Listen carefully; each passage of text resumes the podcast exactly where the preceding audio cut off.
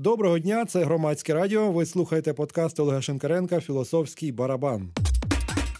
Сьогодні наші гості, кандидати філософських наук Анна Лактіонова та Кирило Азархін. І ми будемо говорити про важку проблему свідомості. Доброго дня, Анно та Кирило. Добрий день. Доброго дня. Важка проблема свідомості або hard problem of consciousness – це проблема пояснення того, яким чином будь-яка фізична система здатна породжувати суб'єктивний досвід. Дана проблема може бути сформульована різними способами і включає в себе два найважливіших питання: чому мозок породжує свідомість? І яким чином мозок породжує свідомість? При вирішенні даної проблеми необхідно пояснити, чому існує щось, що означає бути чимось або кимось, і чому у суб'єкта з'являються певні стани свідомості. Термін важка проблема був введений в 1995 році австралійським філософом Девідом Чалмерсом. Беззаперечно, що деякі організми є суб'єктами досвіду, хоча іноді в цьому доводиться і сумніватися. Наприклад, чи є кішка суб'єктом досвіду, або деякі люди, які вже мають певний досвід, але вони діють так, ніби ніякого досвіду у них немає. Вони постійно наступають на ті самі граблі.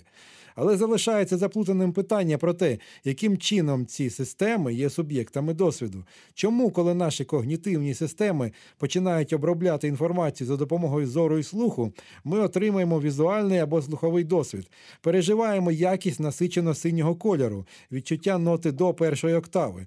Як можна пояснити, чому існує щось, що ми називаємо виношувати уявний образ або відчувати емоції? Загально визнано, що досвід виникає на фізичному фундаменті, але у нас немає гідного пояснення того, чому саме він з'являється і яким чином. Чому фізична переробка отриманої інформації взагалі дає початок багатому внутрішньому життю? І дійсно, чому? Он Декарт сказав просто думаю, значить існую. Чого тут даремно мізки сушити? У нас є свідомість, тому що ми думаємо, маємо розум і все. Дякую за цей вступ, тому що ви якраз все чудово пояснили, в принципі, тут про цю важку проблему, і ми зараз будемо, я думаю, просто її обговорювати з різних боків. Ну, це найперше питання все таки. Мислю, значить, існує. Навіщо взагалі її обговорювати? І так все понятно, і так все зрозуміло. Так. Ну, не зовсім зрозуміло, тому що існують різні інтерпретації. От, наприклад, я відстоюю все ж таки підхід філософії дії або філософії активності. І от якщо ж е, сказати саме про ці тези Декартна, я мислю, я існую. По-перше, тут навряд чи є логічний зв'язок чи висновок А чому? другого чому? з Той, хто думає, той існує. Хіба не так? А той, хто існує, той не думає. Ну, наприклад, кішка, вона ж може не думати. Ну, якщо йдеться про людину. Ну, е, справа в тому, що не можна сказати я мислю, якщо не здійснювати це мислення. Не можна сказати я існую, якщо я не існую. Тому ось цей момент здійсненості він забезпечує особливу, так би мовити, перформаційну, здійснену природу даних виразів. Проте ви окреслили важку hard problem, важку проблему е, свідомості, так? Як е, проблему переживання досвіду свідомості, да? ось цього безпосередньо даного кожному індивідові доступність власного ментального життя. Проте ця проблема вона пов'язана з тим, що навіть якщо б всі можливі дані були з точки зору фізіології, нейрофізіології, фізики, хімії і так далі, про те, як функціонує, що відбувається, які процеси відбуваються в нашому мозоку, все одно, напевно, ми могли б твердити про свідомість як щось, що не можна звести, редукувати до цих даних, до цих функцій, до цих процесів. І це велика проблема. Чому? Тому що невідомо, чи це так, чи ні. Є багато філософів, які на цьому наполягають, є багато філософів, які на цьому не наполягають. Це наштовхує на думку про те, що можливо саме формулювання такої важкої проблеми свідомості не є слушним. Можливо, воно тільки вводить нас в оману і заплутує. Так дійсно, нам важко говорити про свідомість, але важко, можливо, не в смислі hard, а в смислі difficult. Тим більше, що всі ті прості easy проблеми або теми свідомості, які виокремлює Девід Чалмерс, вони також не є такими вже простими. Тобто я би поставила під питання саме формулювання і саме існування, і нагальність цієї проблеми, Я як її сформулював Чалмерс. я завжди собі уявляв свідомість як такого чоловічка, який сидить у мене в голові і все вирішує. Але з іншого боку, це якось дивно. Я уявляю собі, що в мене в голові сидить, сидить чоловічок. Чоловічок це щось ніби окреме від мене. А як дивляться на цю проблему сучасні філософи? Дійсно, вони е, говорять про такого чоловічка. Ну, в ХХ столітті були різні школи і напрями, які розбудовували свої дослідження саме під егідою того, що можна було б назвати критика свідомості. Тобто свідомість береться як щось дане, і ми аналізуємо в критичний спосіб цю даність і доходимо якихось результатів, якихось висновків. Навряд чи також це є плідною стратегією дослідження про свідомість. Можливо, варто вийти з того, що взагалі, чому вона є даною. От як той самий Вітгенштайн казав минулого разу, ми не згадали про жучка. Да, свідомість, начебто, жучок в коробці, який мають всі. Всі, у всіх є ця коробка, у всіх є той жучок, але ніхто його не бачив. Ну да, от я знаю, що в моїй руці нема свідомості, в моїй нозі також нема, в моєму щелепі нема, у язику нема, в оці нема свідомості. Але десь вона існує. Якщо ми будемо рухатися ближче до головного мозку, то, мабуть, ми дійдемо до якоїсь точки, де вона існує, ця свідомість. Але як вона існує? Ви ж якраз того і почали, що вона існує як певне ментальне життя, як певний досвід. Тобто, як дещо, як деякий спосіб, в який ми здійснюємо себе. От я би тут зауваження таке зробив, що Чалмерсівська ця hard problem, вона все ж таки не є проблемою там етичного гатунку і такого філософського штибу, коли фізика. Поєднується із етикою та з власне філософією. Це така проблема, скоріш подібна до проблем нового часу, коли е, філософія займалася от була на, на фронтирі е, фізичних досліджень. Тобто тоді, е, до речі, були такі проблеми, які потім відійшли взагалі на задній план, тому що фізика, як природнича наука, вона дала дуже багато відповідей, і філософія стала займатися більше етично-екзистенційною проблематикою. Але от в новий час філософія була, е, якби йшла поряд із із е, природознавством. Мені здається, що це проблема от такого гатунку, і коли ми кажемо досвід то там використовує Чалмерс слово experience, але мені здається, що саме коли говоримо про hard problem, треба казати про е, сприйняття, от про можливо переживання, але просто досвід це дуже дуже е, широке поняття.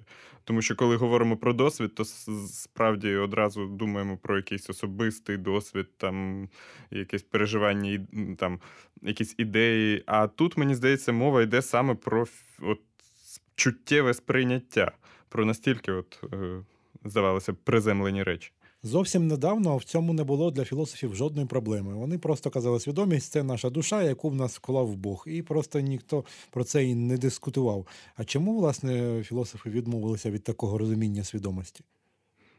Вони, я думаю, не відмовилися, але вони помітили, що нарешті от сучасна фізика.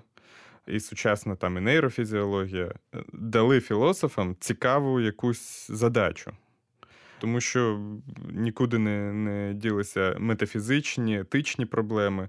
Але тут ми знову отримали задачу, в якій метафізика, фізика і, власне, от філософія вони знову сплітаються щось одне таке. Дозволю собі також коментар. Дійсно, те, що на повсякденному рівні традиційно називають душею, не заперечується багатьма філософами, і навіть ті розбудови про свідомість, які вони вибудовують, вони містять е, ось е, цей, навіть якщо не експліцитно цей концепт то принаймні не заперечують його.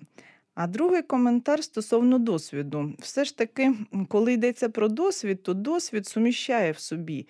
І ось цей момент е, сприйняття, відчуття сенсації і процес задіяності свідомості. Тобто мінімумом якої може виступати увага, а можливо, максимумом певне самоусвідомлення, коли я усвідомлюю, що саме я зараз переживаю цей досвід. Тобто, саме в такому сенсі. Мені здається, і для науки, і для філософії є предметом інтересу саме досвід. Тому свідомість є вагомою складовою цього досвіду, є залученою в досвід. Тому, власне, і в термінах досвіду цю проблему свідомості і формулюємо. Буквально вчора Daily Mail опублікувала цікаву новину про те, що Microsoft компанія розробила такого штучний інтелект, який був підключений до Твіттера, і він почав спілкуватися з користувачами Твіттера. І цей інтелект був копією такої маленької дівчинки-підлітка. І буквально через день ця дівчинка стала фанатом Гітлера і прихильницею педофілії. Як ви вважаєте, у неї була власна свідомість? Чи все ж таки вона була проекцією певних е, побажань? бажань користувачів? Я думаю, що вона була настільки, вона стала не стільки проекцією, скільки результатом закладених певних е, настанов. Да, в Microsoft, цей штучний... Microsoft не просила її бути фанаткою Гітлера. Так, але ми не завжди можемо передбачити, в який спосіб закладена інформація буде е, в кінцевому рахунку, чим вона виявиться. Нагадую вам, що ви слухаєте подкаст Олега Шинкаренка Філософський барабан. І сьогодні разом із Анною Лактіоновою Кирилом Азархіним ми обговорюємо дуже важку і тверду проблему свідомості. То була свідомість цього майкрософтівського бота, який полюбив Гітлера, чи ні? Це велике питання. Ось і величезна кількість мисленнєвих експериментів присвячена тому, що ось, припустимо, блискавкою зробилася точна копія. Да? Чи вона буде мати ту саму свідомість? Чи розробили роботи, який абсолютно точно копіює в нього вмонтовані всі ті структури, які на фізіологічному рівні притаманні людині? Чи виявиться вона в кінцевому рахунку свідомою? Є такі філософи, що підтримують це, є такі, що це заперечують. Це цікавий привід для дискусій. Проте, коли йдеться про мисленнєві експерименти, варто бути уважним до того, що йдеться суто про логічні можливості, а не реальні можливості. Тому, на думку деяких філософів, наприклад, Пітер Хакер, оксфордський філософ, класик аналітичної філософії, відстоює позицію, що взагалі-то мисленнєві експерименти не є плідним методом, тому що ми просто впадаємо в певне фантазування, фантазії. Деякі люди кажуть, що власне роботи і комп'ютери не мають свідомості, тому що їх запрограмували, і вони діють так, як їх запрограмували. Але ж ми самі себе теж щодня програмуємо. Ми дивимося програму телепередач. Якщо ми спілкуємося зі своїми дітьми, то ми їх програмуємо буквально щосекунди. Ми їм кажемо, як треба робити, як не треба. І вони саме власне і навчаються і програмують себе самі, коли вони бачать щоденний набувають якийсь досвід. То може і немає ніякої різниці поміж комп'ютерами і людьми. Може і нема, тим більше, що є різноманітні техніки маніпулювання, НЛП, технології і тому подібне. Ну, Мені здається, що різниця має бути, тому що ми ми ж не запитуємо е, себе, чи є свідомість там у барометра, але чомусь запитуємо себе, чи є свідомість у досить складного механізму. Ну, може, тут йдеться про те, що свідомість це такий якісний, і навіть скоріше, навіть не тільки не те, що якісний, а скоріше може кількісний такий термін, що може у барометра там, скажімо, є 1% свідомості, а у нас е, здебільшого 80%, а є люди, які іноді е, здатні на 100% свідомості в деякі певні моменти. Ну, я думаю, що якщо дозволити собі трошки фантазії, то у живих істот і у живих свідомих істот, таких як люди, поряд з інформаційним, якби не навантаженням, а з інформаційним змістом їх діяльності, от те, що демонструє цей майкрософтівський робот, є ще інші аспекти от, оперування інформацією: зусилля, фізичний вплив, особливо зусилля. Ну а хіба роботи не здатні на зусилля? Я думаю, що ні. Робот або діє, або не діє. Роб- Робот не знає е, коливань, вагань, і їх можна імітувати, звичайно, якимись програмними методами. Але, на мою думку, от як у людей, так і у тварин, і можливо, це і справді особливість е, структури або навіть матеріалу, з якого складається наш мозок, є можливість, ну і, і сутністю взагалі, от свідомості людини є переживання різних е, стимулів і різних факторів, які призводять до того, що людина, як істота свідома, має їх якось е, всіх зібрати докупи і видати одну свою якусь поведінку з них усіх. І це, е, і це відбувається вже як це відбувається, чи за допомогою якихось просто розрахунків. Чи за допомогою реального зусилля, яке з людини виходить, це вже питання. Але принаймні ми точно знаємо, що в комп'ютері немає, е, немає проблеми такої. Комп'ю- Комп'ютер не може О, сказати. В моєму комп'ютері дуже багато проблем. Я це просто відчуваю щодня, як тільки його включаю. А якщо подивитися на стрілку барометра, то я б не сказав, що там немає ніяких коливань і вагань. Він постійно коливається і вагається. До речі, Чалмерс, запропонувавши і відстоюючи свою позицію, да, він е, схильний до того, щоб не заперечувати наявність якихось елементів задатків свідомості і у електронів, і у барометра, і у будь-чого взагалі. Я думаю, І, що це якийсь гуманітарний шовінізм, коли ми заперечуємо на наявність свідомості, скажімо, у смартфонів. Можливо, тут йдеться про те, що кожна людина має доступ до власного ментального життя дещо привілейований. Так званий привілейований доступ до власної свідомості. Тобто як більш швидкий, Більш безпосередній. Я можу на підставі ваших слів, жестів, різноманітних проявів якось здогадуватися про те, що ви думаєте, що відбувається зараз в вашому ментальних переживаннях. Проте те, що відбувається в моїх в певному сенсі, є більш доступною безпосередньо в такий спосіб, в який недоступний іншим.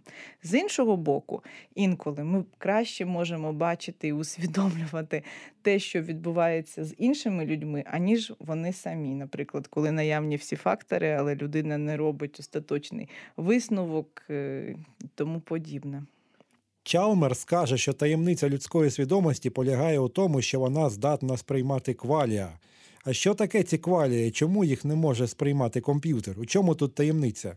Ну, тебе тут мені здається, якраз і є різниця між е, тим, що ми тільки що говорили про робота дівчинку. А мені здається, Чалмерсу йдеться навіть не стільки про людину, скільки про будь-яку істоту, яка здатна до чуттєвого сприйняття. І квалія це є характеристики різних е, відчуттів. Ну, наприклад, червоне як таке, там синє як таке. Це дуже важко зрозуміти. Поясніть, будь ласка. Це той спосіб, в який ми можемо дещо сприймати і переживати. Да? Саме нам червоне бачиться в такий спосіб, причому кожному, напевно, із своєю специфікою. Цією специфікою можна інколи знехтувати для того, щоб говорити про спільне якесь відчуття червоного, да? чи там зеленого, чи громкого і тому подібне. Проте, ось ці якості Це кволія, персональне, персональне бачення картини світу, як я зрозумів. це властивості того, як ми здатні сприймати, переживати. Тобто, чи існує червоність сама як така? Вона існує як той спосіб, в який ми сприймаємо.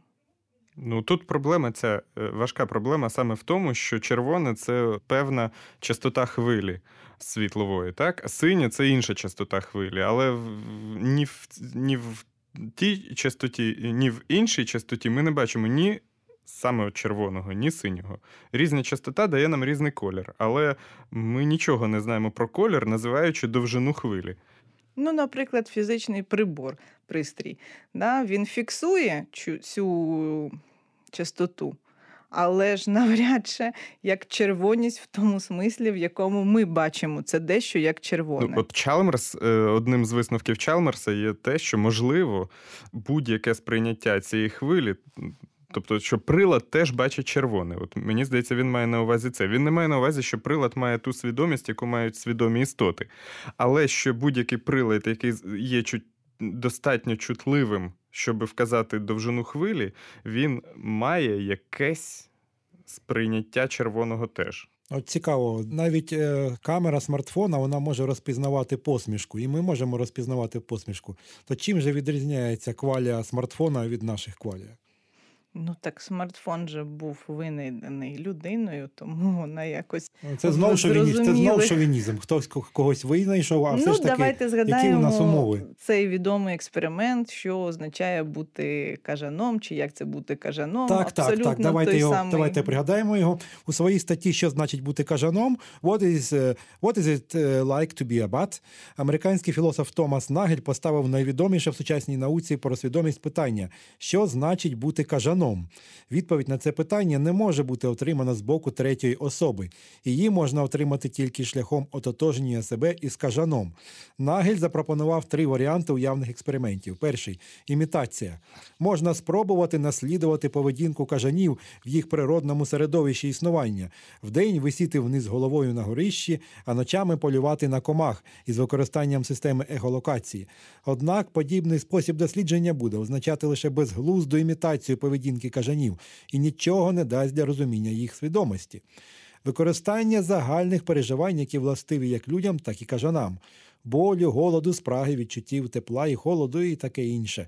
Однак і цей спосіб дослідження марний, оскільки психічна реальність кажана якісно відмінна від психічної реальності людини. І третій поступова трансформація людини з використанням однієї з технологій майбутнього в кажана, а потім знову в людину. Однак, навіть якщо така технологія і буде колись створена, вона нічого не дасть для розуміння свідомості кажана, так як після перетворення дослідника в кажана він нікому не зможе розповісти про свої відчуття, а після зворотнього перетворення забуде про ці відчуття, подібно до того, як дорослі люди забувають про свої відчуття в дитинстві. В результаті цих міркувань Нагель зробив висновок, що наука найімовірніше ніколи не зможе дати відповідь на поставлене ним питання. А до чого тут взагалі кажан? Хіба не можна вирішувати важку проблему свідомості без кажанів? Ми ж приблизно однаково сприймаємо всі ці квалія. Чому би нам просто не розповісти про них один одному? Так, я хочу почати коментар свій з того, що ось е, філософія свідомості, philosophy of mind, да, вона формується на перетині традиційної філософської проблематики, теорії пізнання, метафізики, лінгвістичних досліджень, когнітивних наук, нейронаук, що з'являються в другій половині ХХ століття. Даний мисленнєвий експеримент, запропонований Нагелем, він має як теоретико-пізнавальне, так і метафізичне, так і значення для philosophy of mind, філософії свідомості. А саме, йдеться про те, що світ один, да? кажан живе в тому самому світі, що й ми.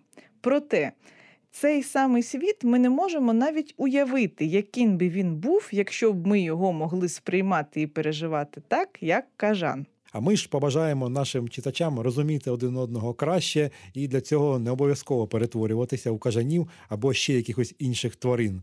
От на цьому наш подкаст закінчено. Дуже дякую вам, Анно і Кирило, за те, що ви прийшли. До побачення. До побачення. Дякуємо, до побачення. А ми з вами зустрінемося наступного тижня.